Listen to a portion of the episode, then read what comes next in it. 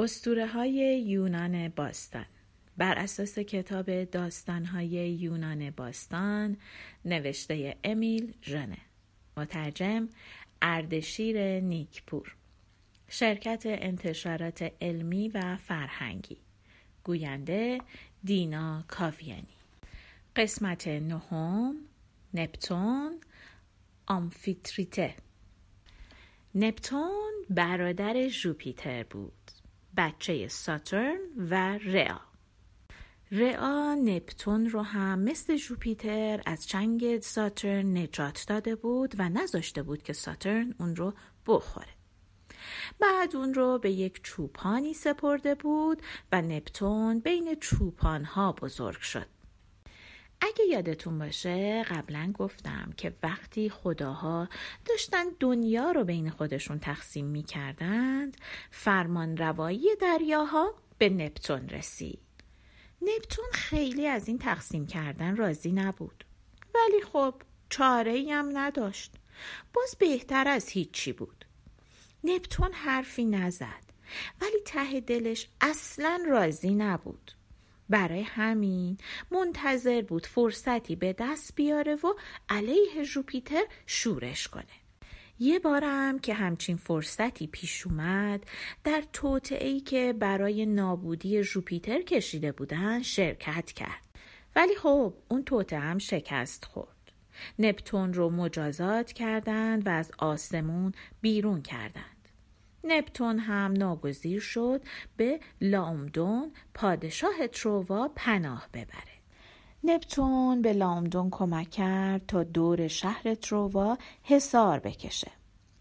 البته آپولون هم اونجا بود و با نوای چنگ خودش کاری می‌کرد تا کارگرا به شور و هیجان بیان و بهتر کار کنن وقتی نپتون و آپولون داشتن به پادشاه تروا کمک می‌کردن تا اون حسارها ساخته بشه دختران پادشاه هم در کنار آب داشتن پپلوم یا روپوش های سبک میبافتن.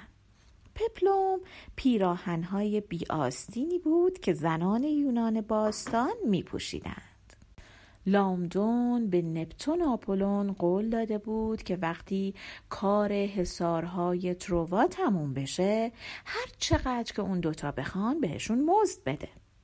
ولی وقتی کار تموم شد فقط از اونها تعریف و تمجید کرد و مزدی به اونها نداد. نپتون و آپولون وقتی که دیدند پادشاه تروا گولشون زده خیلی ناراحت و خشمگین شدن و تصمیم گرفتند که انتقام سختی از اون بگیرن. برای همین خدای خورشید بخارهای بدبو و زیان بخش روی ترواده یا تراس پخش کرد. ترواده یا تراس بخشی از آسیای صغیر بود که شهر تروا پایتختش بود. خدای دریاها هم آب رو روی تروا جاری کرد. قول دریا روی تروا حرکت می کرد و همه جا رو ویران می کرد خدای دریاها می‌خواست اون حسارهای تروا رو که با نیروی سحر و جادو درست کرده بودن خراب کنه. لامدن که نمی‌دونست دیگه چی کار کنه یاد قیبگوهای معبد دلفی افتاد و خواست که چاره کار رو از اونها بپرسه. پیشگوها گفتند که خشم خداها درسته. تو قولی دادی و به قولت وفا نکردی. حالا هم برای اینکه خشم خدایان رو آروم بکنی باید دوشیزه ای رو به دیو خشمگین بدی. قرعه این فال به نام هزیون دختر لامدون افتاد. لامدون خیلی ناراحت شد. و چون آدمی هم بود که همینجوری قول می‌داد این دفعه گفت هر کس اون رو از این خطر نجات بده دخترش مال اونه. هرکول داوطلب انجام این کار شد. شاهزاده رو از مرگ حتمی نجات داد و اون رو به پدرش برگردون لامدون این بار هم به قول خودش وفا نکرد و حاضر نشد دخترش رو به هرکول بده. دخترش رو قایم کرد و گفت که اونو پیش خودم نگر میدارم. هرکول که صبر و قرار نداشت گرز سنگینش رو بلند کرد و کوبید تو سر لامدون. به این ترتیب لامدون راهی دیار مرده ها شد تا در اونجا کیفر پیمان شکنی و بدعهدی و وفا نکردن به عهد رو ببینه. وقتی کار به اینجا کشید نپتون هم خوشحال شد. رفت پیش جوپیتر با اون آشتی کرد و بعد از اون فقط شد خدای دریاها. بعد از یه مدت نپتون تصمیم گرفت که برای خودش یک زنی بگیره همسری پیدا بکنه. در همون دوره نرئوس یکی از خدایان دریا که پسر تتیس و اوکیانوس بود خواهر خودش دوریس رو به زنی گرفته بود و از اون صاحب پنجاه تا دختر شده بود. کارهای خدایان یک کمی عجیب غریبه. مثلا همین که نرئوس با خواهرش ازدواج کرده. خدایان کارهای عجیب خیلی می‌کنن. خلاصه نرئوس با دوریس ازدواج کرد و پنجاه تا دختر داشتن که به افتخار پدرشون نرئوس اسم اونها رو هم نرئید گذاشتن. این پنجاه تا دختر همشون پری دریایی بودن.